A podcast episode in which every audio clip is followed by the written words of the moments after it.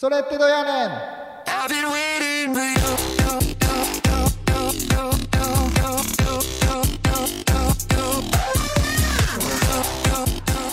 はい、始まりました。皆様こんにちは。クリスチャンの疑問に寄り添うトーク番組、それってどやねん、それどや、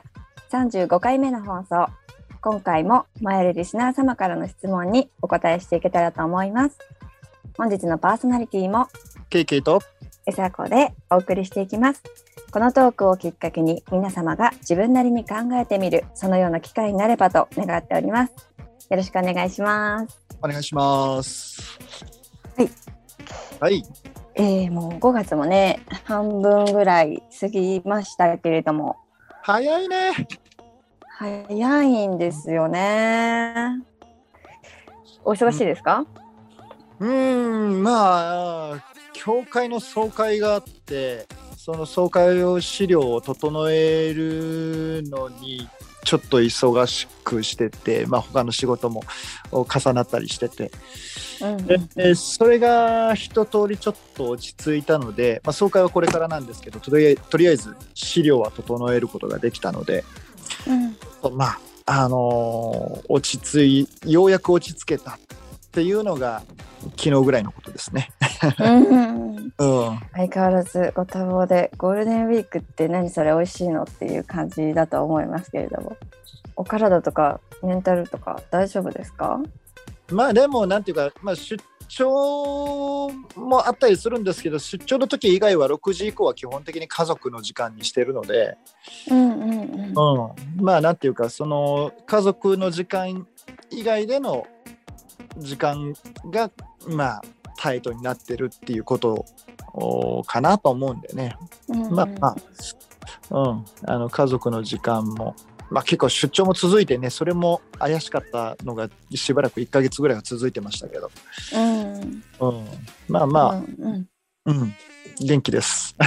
よかった。支えてくださる方がね、そばにいつもいるっていうのは心強いですよね。まあそうですね一緒にいてあのなんていうかな顔を見たらホッとするそういうね、えーパートナーなりえー家族なりっていうのはまあありがたい存在だなとは思いますね。うんうんうんうん。もう5月といえばね、日本では5月病っていう言葉がありますけれども、うん、あれはに、日本特有のものなんですかね。だと思います。うん。うん、真面目な日本人ならではのことなんじゃないかな。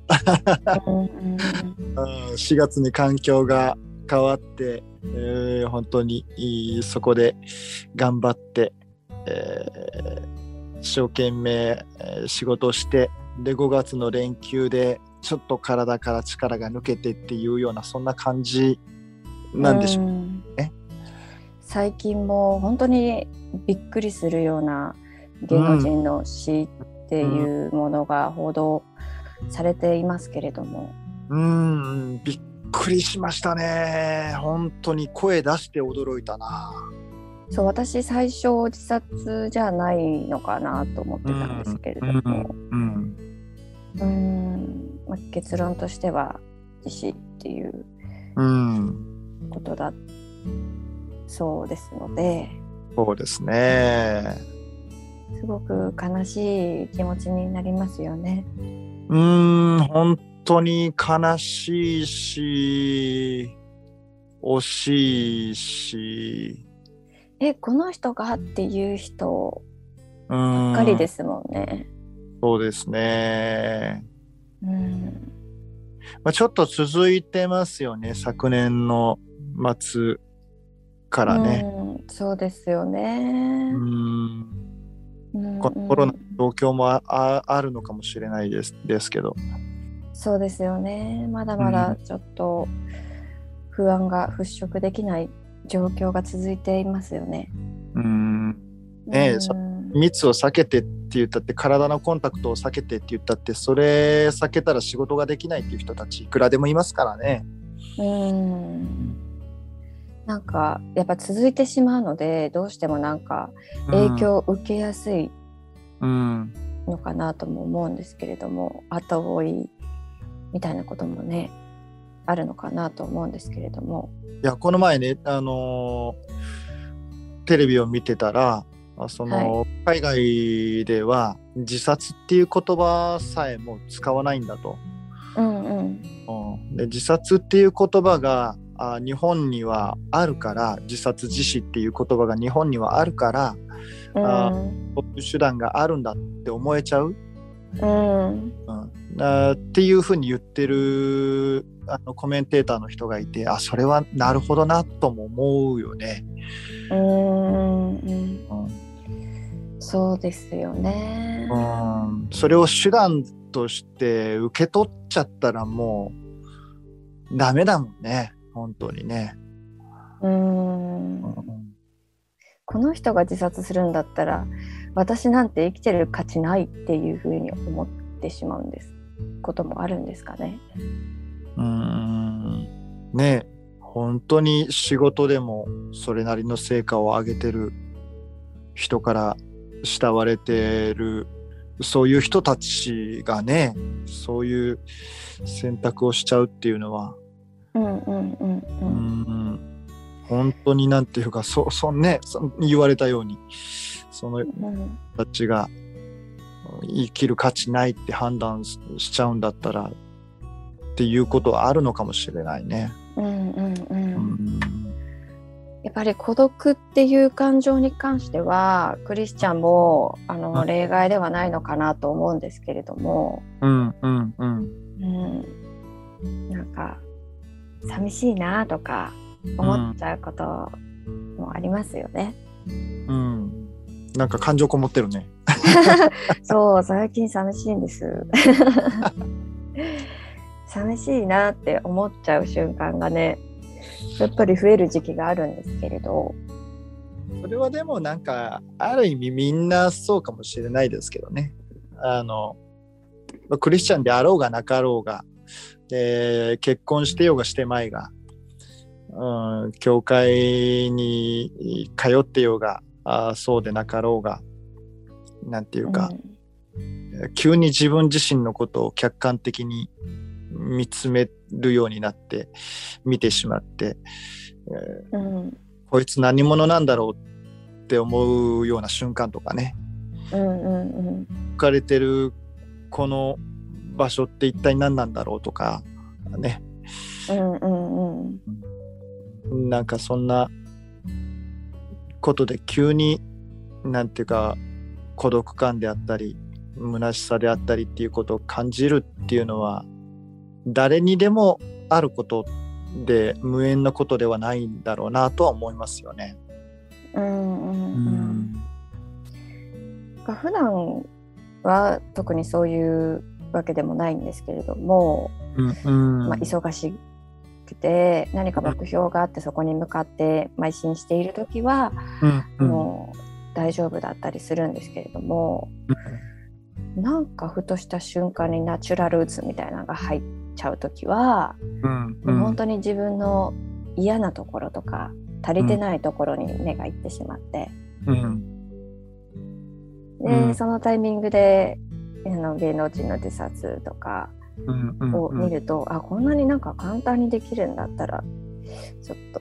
とやってみようかなとか思っちゃう。すいません。でまあやらないんですけどもそれぐらいなんか孤独感を感じることはあってうん。そういった感情のコントロールとかすごく難しい。ですし、かといってクリスチャンって何て言うんですか？あんまり遊ばないじゃないですか、発散しないというか、うんうんうん。まあ、せいぜいあの二次元の世界に浸るぐらいなんですけど。それ暴露してたりがいいよね。そうでも二次元にはまりすぎるとリアルとのギャップにちょっとしんどくなっちゃうみたいなところもあってそう。あでその孤独な時間を神様とのーあの関係づくりに使えたらいいんですけどそれすらもなんかちょっと前向きになれない時とかもあるんですよね。うんうんうんうんなるほどね。はい、どうしたらいいですか？今日は普通にあのゆりちゃんの質問の回 はい、迷迷えるスピーカーですね。なるほど。はい。えー一つの疑問としてクリスチャンがこの孤独を感じるのはいけないことなのかっていう疑問は一つあるかな。うんうんうん。うんそう、寂しいんですとか、孤独なんですってちょっと言いづらいんですよね。そういう空気はやっぱり教会の中にはあるよね。うん。うん、あーでも孤独っていうふうに言えば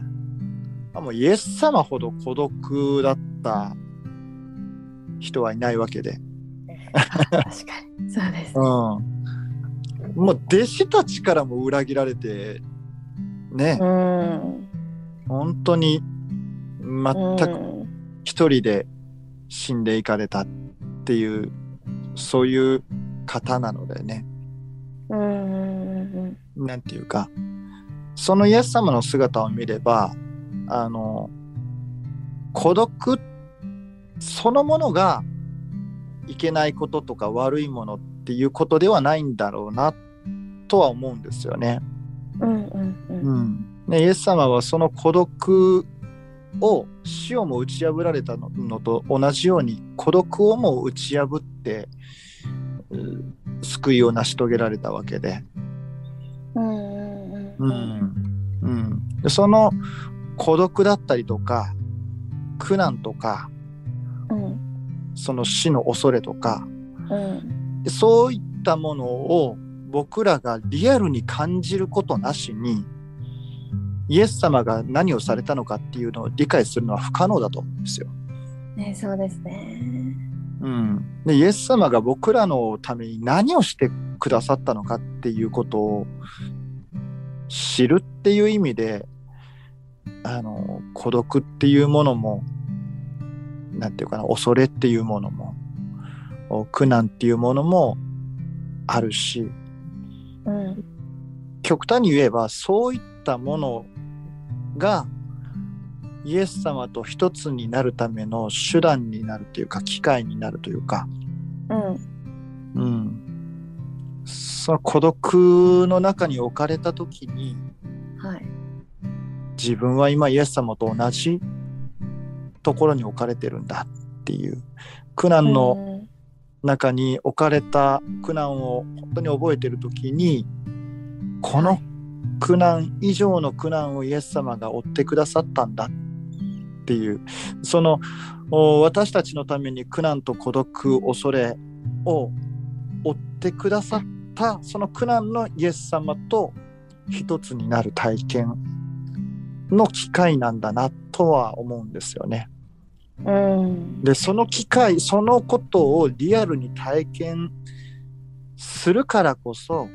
イエス様が私たちにしてくださったことっていうことの大きさがわかるし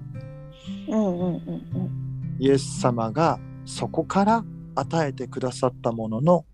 豊かさ大きさっていうものがわかるんだろうなと思うんですよね。うんうんうんうん。うん、で、まあ、孤独っていうことでもう少し言えばなんていうかな。あのまあボン・ヘッファーっていう人がね、はいえー孤独にに耐えられない人はあー交わりに注意しなさいっていうようなあのことを言ってるんですよね。ええーっと正確に言った方がいいね。ー、なんか数々の名言を残されてるイメージありますけれども。うん。一人でいることのできないものは交わりを用心しなさい。交わりの中にいないものは一人でいることを用心しなさい。っていう言葉があるんですけど、うんうんうん。うん。あのー孤独の中に置かれないと、っていうかな、孤独の、孤独の時間を耐えることができないと、神様との関係は築けないな、あの、より良い神様との関係って築けないなと思うんですよ。うんうん。神様との関係っていつも神様との密室から生まれるし、うん。うん、じ周りから切り離して周りのものから周りの関係から自分自身を切り離して神様とお一対一になる時間の中で神様との関わりっていうものを築いていくことができるのであって、はい。うん、あのそのそれを孤独なんていうかなそれを孤独の中ですることができる機会にはなりうると思うんです。でそれを孤独になることを最初から嫌がってそれを避けちゃったらあー結局人間関係に逃げるようになってしまうんですよね。うんうんうん、人間関係でごまかす。で人間関係で充実してるから今あー自分は恵まれてる。でも本当にその中で神様との関係って築けてるだろうかっていうことは考える必要はあるだろうと思うしそのためにはやっぱり孤独を避けちゃいけない時っていうのが確かにあるんだと思うんですよね。ねえ。うん、本当にその通りですよね。人とか、まあ、神様の以外のことに逃げてしまいそうになる欲求と戦うことはよくありますね。うん、で自分自身の感情がなんていうかな。自分自身が喜んでたらで自分自身が充実してたら、うん、それが恵まれてるっていうことなんだっていう勘違いをしちゃうことがあるなと思うんですよ。うん、うん、うん、あのそれはなんていうかな。ちょっと怖いことでもあって危険なことでもあって、うん、ええー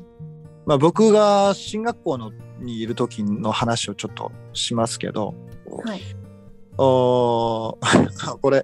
えーリアルで言ったらあの炎上しちゃうかな。まあいいや あの望むところです。あの進学校のにいる時にうん、進学校が禁じてた人間関係を僕が持ってたわけですよ。うん、要は付き合っちゃいけないってことなんですけど、うん、うん、で僕はそれを一生懸命隠そうとして、はい。まあ、周りに振る舞ってたんですよね。あの、ほ周りの進学生とかうん、あほ先生方とかはい。それを一生懸命隠して隠して隠して、えー関わってたわけですよね。はい。でそうしてると自分自身の中で、まあ、あの楽しい部分があるので、うん、まあ、お付き合いしてるっていうことでね、うん、楽しい部分があるので結構なんていうか物事は順調にいってたわけですよ。奉仕も、あのん順調にいくしえー自分自身喜んでるし充実してるっていう。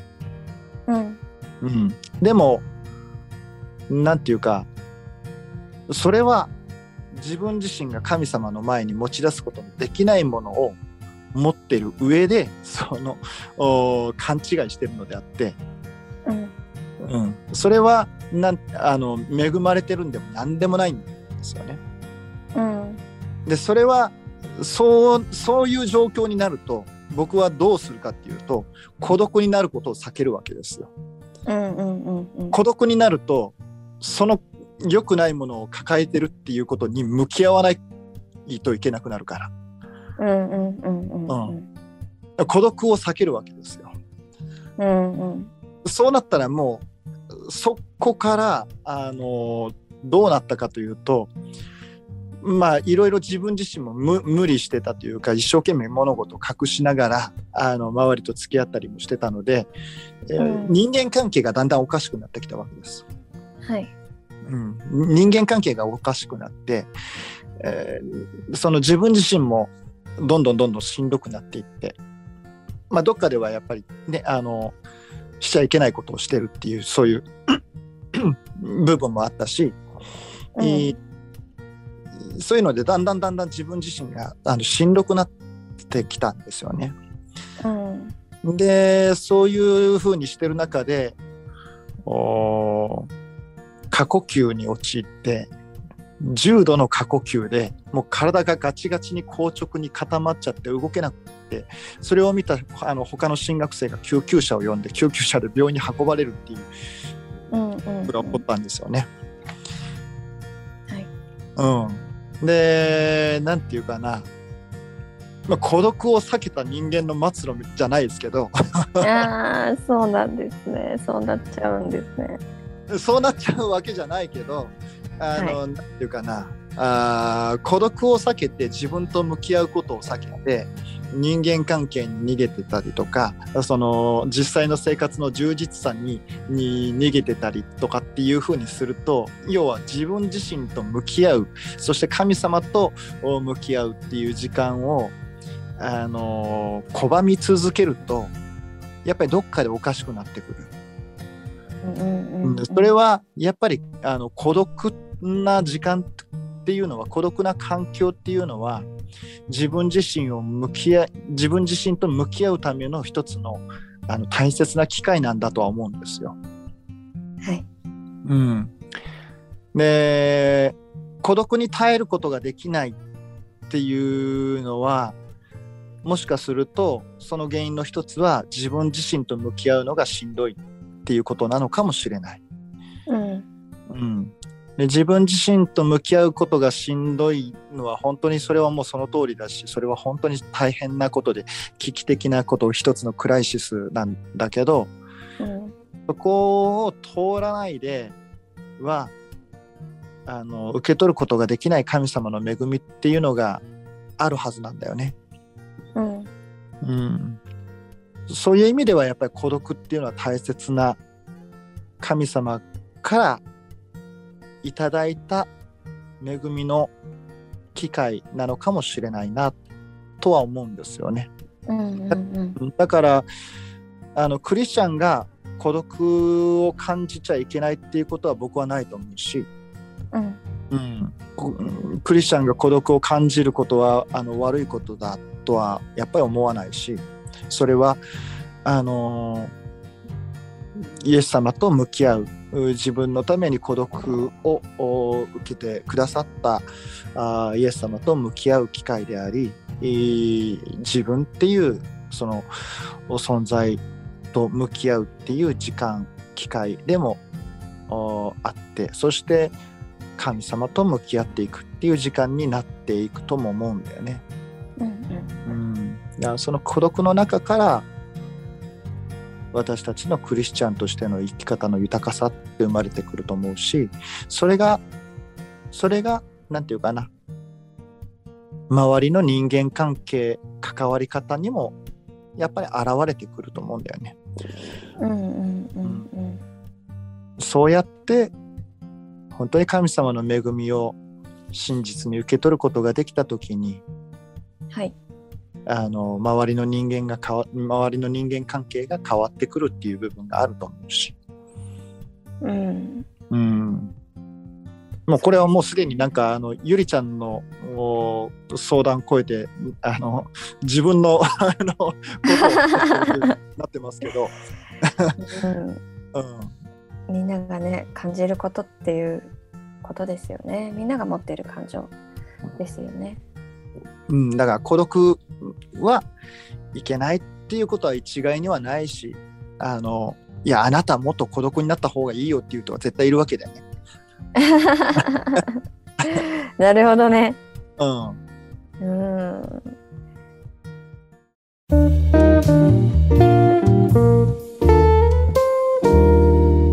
それってどうやねん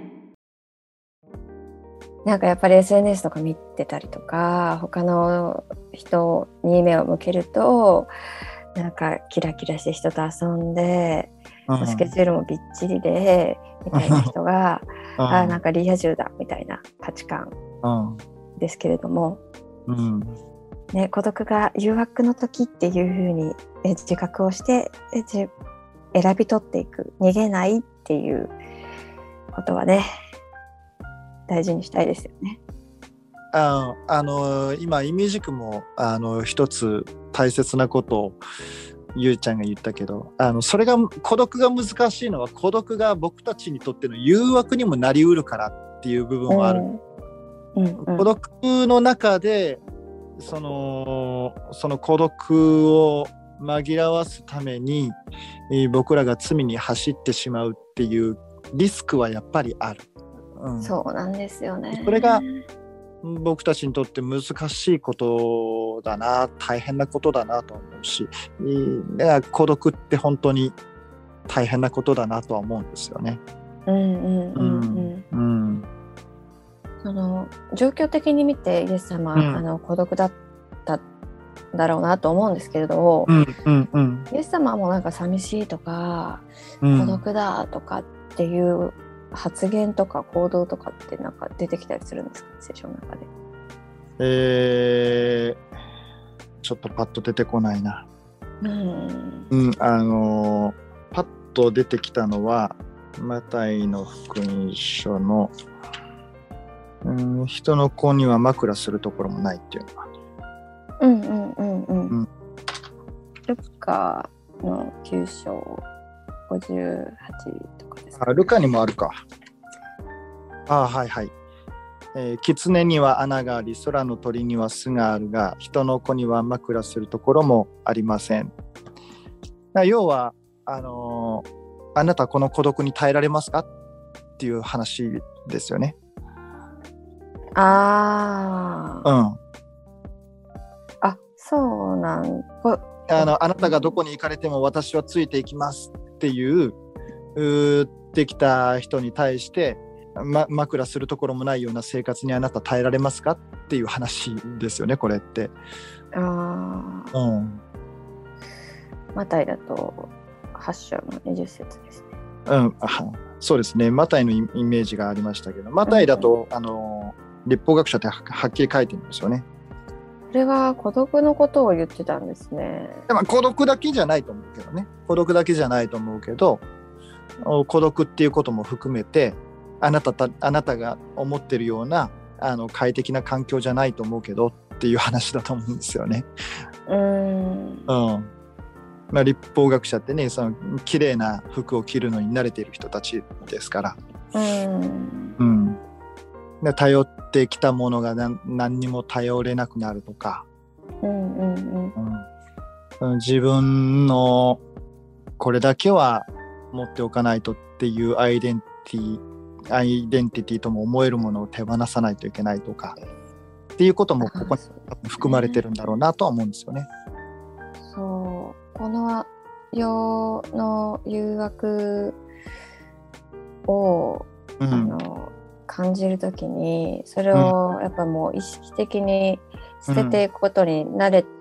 ていくじゃないですか。うん。うんその瞬間に出会うたびにああなんか自分ってすごい世捨て人みたいだなっていう思うんですけれども。それはそれでいいんじゃないですか？そうできるのはやっぱり幸いなことだと思うし、うん、はい。あのよしテ人の生き方ができる人が交わりに生きていくことができるんだと僕は思うので、うん、うん、そうですよね。クリスチャンはよしテ人になるっていうこととはではないですけど、うん。よしテ人の生活ができるよよしテ人のような生活でも生きていくことができるっていうことを知ってるのがクリスチャンだと思うんですよ。うん。うん、でそこから神様が与えてくださるものの豊かさっていうものを味わっていくことができるのであって、うん。うん、よしテ人になることがクリスチャンでは決してないんですけどでも持ってるものを手放していく、えー自分を周りから切り離していく、えーその中であのまあ罪の誘惑もお手放していくことができるそういう生活そういう生き方をすることができるのはなんていうかな。そういう生き方をすることができるからこそ神様が与えてくださったものを楽しむことができる謳歌することができる。それをも正しく用いることを知ることができるんだと思うんですよね。うん。うん、うんまあ大変なことですけどねイエス様が誘惑に遭われたように。あの、イエス様はね御言葉でサタンを退けましたけどまあ別にイエス様がね簡単に誘惑をイエス様だから誘惑は簡単に退けることができたとは全く思わないですけど同じうん。うんたちと戦ってくださったんだというふうに思うんですけど、私た私たちでやっぱりその誘惑とのね大変なあー戦いっていうのもやっぱりあのあるなと思うしだからこそ私たちは主の祈りを祈らないといけないんだなと思うんですよね。うんうん試みを遠ざけてほくださいっていう祈りですよね。うんうんうんうんんそうですよね。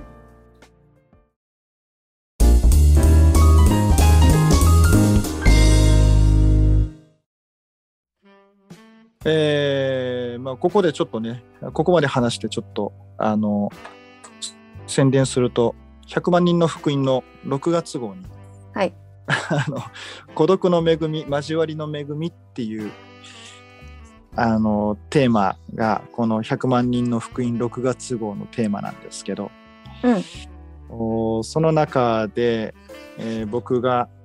苦難と孤独から豊かにされる教会のコイノニアっていうテーマでメッセージを書いていただいていますので、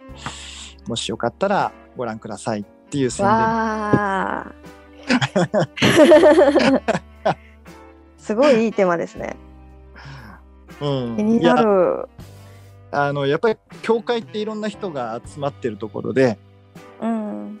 教会って本当に教会の交わりって本当に励まされるなと思ったりえ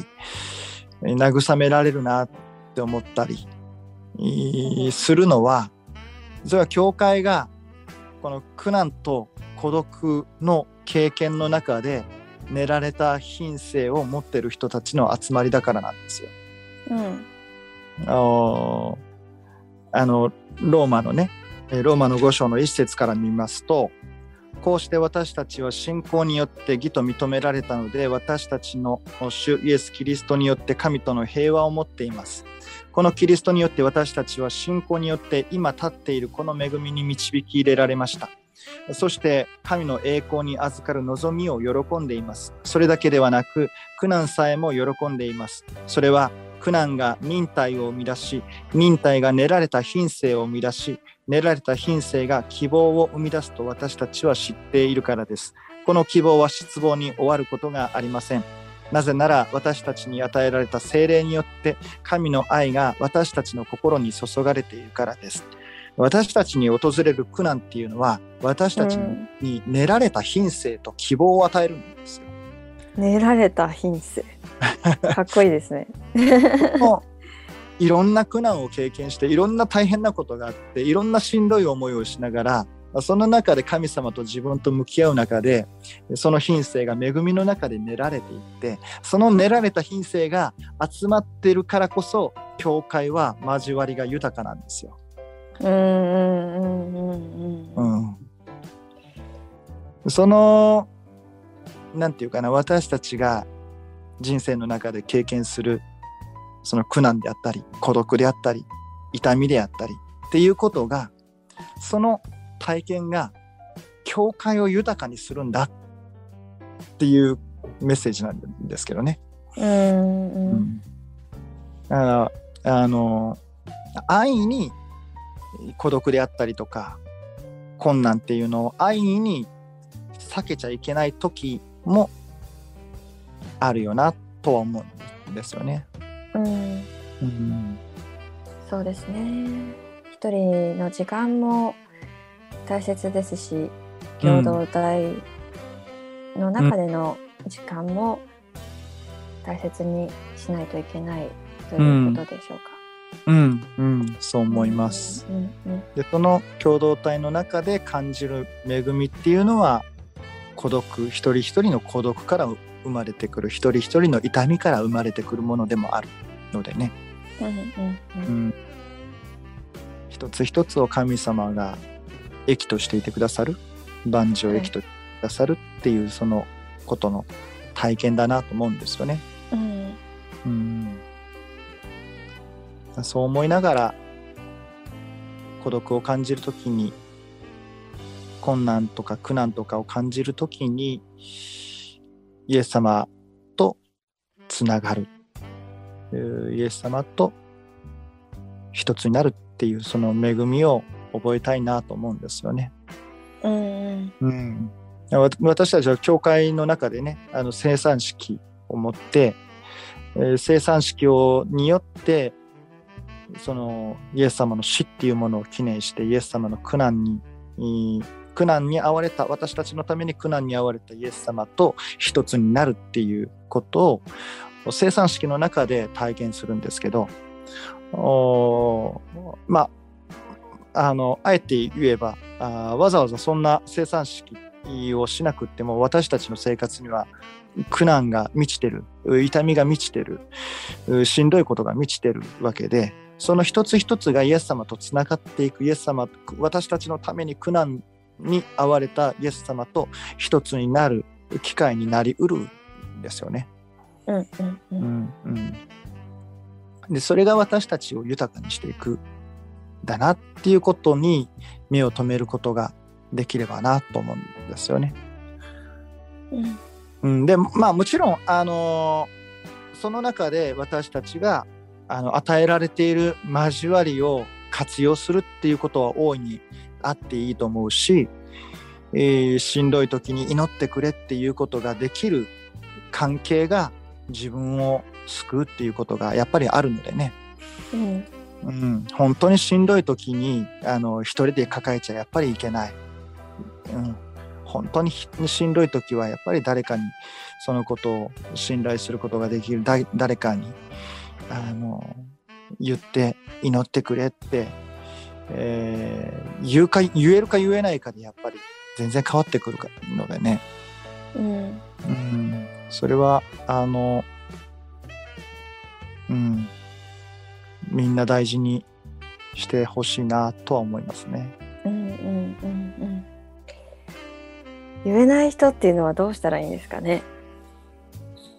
うーんでも何らかの形で SOS を出してほしいよね。うん。うん。でその SOS に気づくことができるところにいてあげたいって思うけど。そうですね。うん。まああのおみじ今ねあの聞いてくださってる方で身近になんか寂しそうにしてる人がいれば、うん。ちょっと時間がある時にご飯とかお茶とか誘ってあげてみてくださればうんいいのかなと思います。はい。ゆりちゃん、うだからああのうち遊びにおいで。はい、私をご飯に誘ってください。ということですね。はい。はい。ねまああの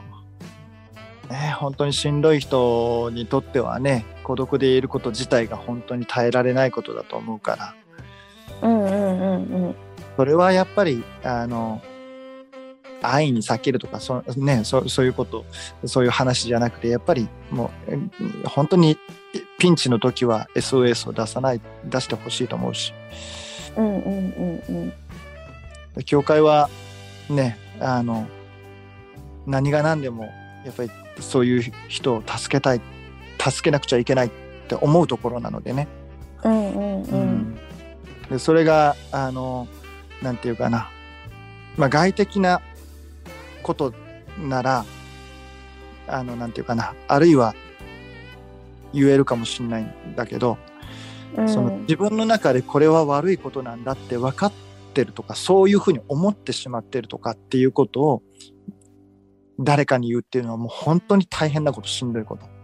うんうんうんうん。でだけどあの本当にねあの教会はそういう声を本当に聞いて助けてあげたいと思うし、うん。うん、だから教会であったり周りにいる、ね、信頼できる誰かに本当に話すことができるようにっていうのは思いますね。そうですよね。うんうん、なんか重い話になっちゃったね結局ね。そうなんですかね。私はなんかちょっと荷が軽くなりましたけど、あそうかよかった。ははい。私だけじゃないんだと思いましたし、あ孤独、うん確かにめちゃくちゃ誘惑だな。大体罪を犯しちゃう時って孤独の時だなってうん思いましたし、うんうんうんうん。やっぱりね、その先に品格が磨かれるんだって思ったら、うんあのうまいことやらないといけないですね。うんうんうんまあだから誘惑がある時には孤独から逃げた方がいいかもしれないね。うんうんうん誘惑がある時には誘惑を感じて罪を犯しそうな時はあの一緒に誰かご飯食べに行こうって言ったらいいと思いますね。うん。うんうん。でそれが自分のと向き合う機会になるんだったらあの孤独は恵みの機会になりますけど罪を犯す機会になってはいけないのでね。うん、うん、そうですね。はい。今ね、孤独を抱えてらっしゃる人が一人でもあの励まされますように、うん、うん、うん、願っています。願っています。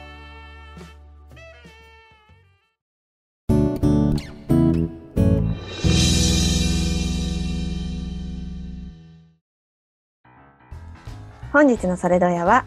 寂しいんですがどうしたらいいですか？という質問にお答えしてまいりました。お聞きくださった皆様ありがとうございます。ありがとうございます。現在は、ポッドキャスト、アンカー、Spotify、YouTube にてご視聴いただけます。